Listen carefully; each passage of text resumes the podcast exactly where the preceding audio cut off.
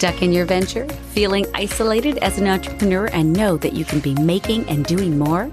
Whether you're a Nooks and Cranny entrepreneur or full on, this podcast offers quick, actionable tips and tricks for new and emerging entrepreneurs to move your business venture forward and make more dollars out of cents. Guided Success for Entrepreneurs with your host, Sheila T. Welcome to Guided Success for Entrepreneurs with Sheila T. Last week, we unpacked why and when you might hire a business consultant. And that discussion got me thinking. Often, as business owners, we're seeking validation, advice, camaraderie, brainstorming, sanity checks, accountability, and more.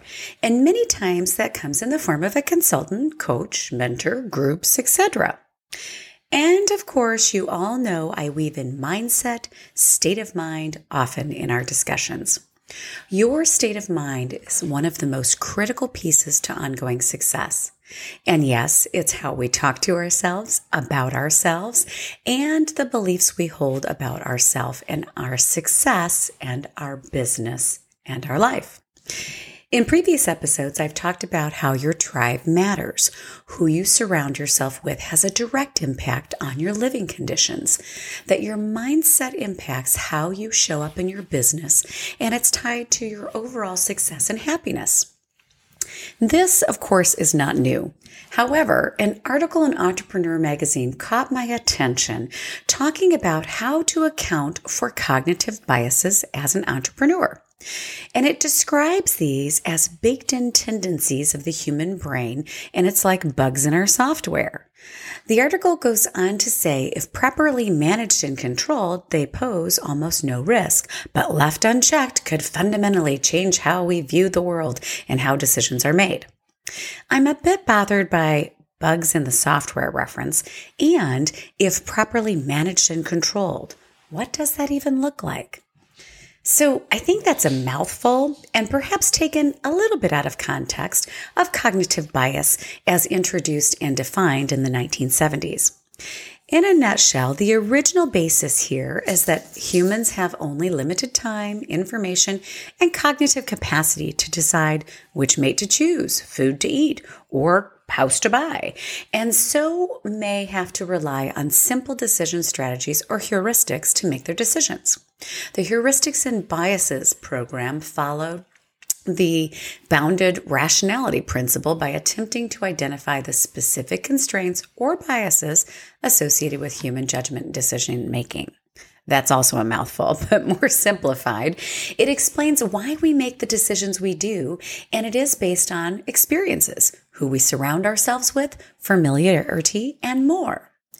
Uh, one cognitive bias is mere exposure effect. It's where people develop a preference for things merely because they're familiar with them. Perhaps you like a certain brand of ketchup because it's what you've grown up with. That's what you're familiar with. Another is confirmation bias to selectively search for or interpret information in a way that confirms your perceptions or hypotheses. You know, if you're sure that your product isn't going to work, your brain will seek issues with it or flaws to confirm your hypotheses. It is related to that reticular activating system or RAS that I've talked about in earlier episodes also. You know, if you've been searching for that new car and you've narrowed it to a particular model, your brain seeks out that model and suddenly you see it everywhere. Your brain confirmed your search. So while this article is interesting, I think one could read it and feel a bit doomed that managing and controlling cognitive biases are a bit out of one's control. And I couldn't disagree more.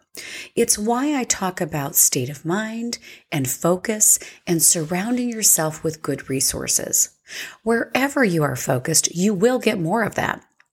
The article focuses on how cognitive biases are only negative, and I would suggest they certainly don't have to be. Some work in your favor.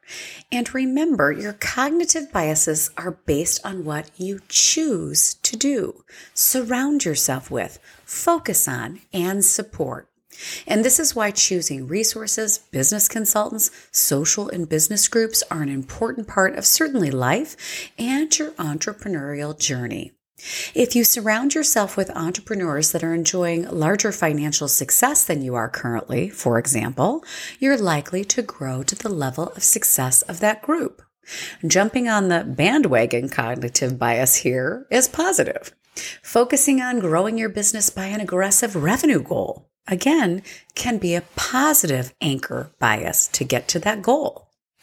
Now, I'm not suggesting that choosing all the right things is easy or all the right things, quote, isn't the goal. Uh, being aware of where you're focusing, taking stock of life and who and what influences you, and then is that influence positive or not? This continual evaluation will help you be better in objective decision making in your business and train your brain continually to improve in those evaluations. In a nutshell, remember who you are, what your truth is, and why you've been put here on this beautiful planet and what you're here to do.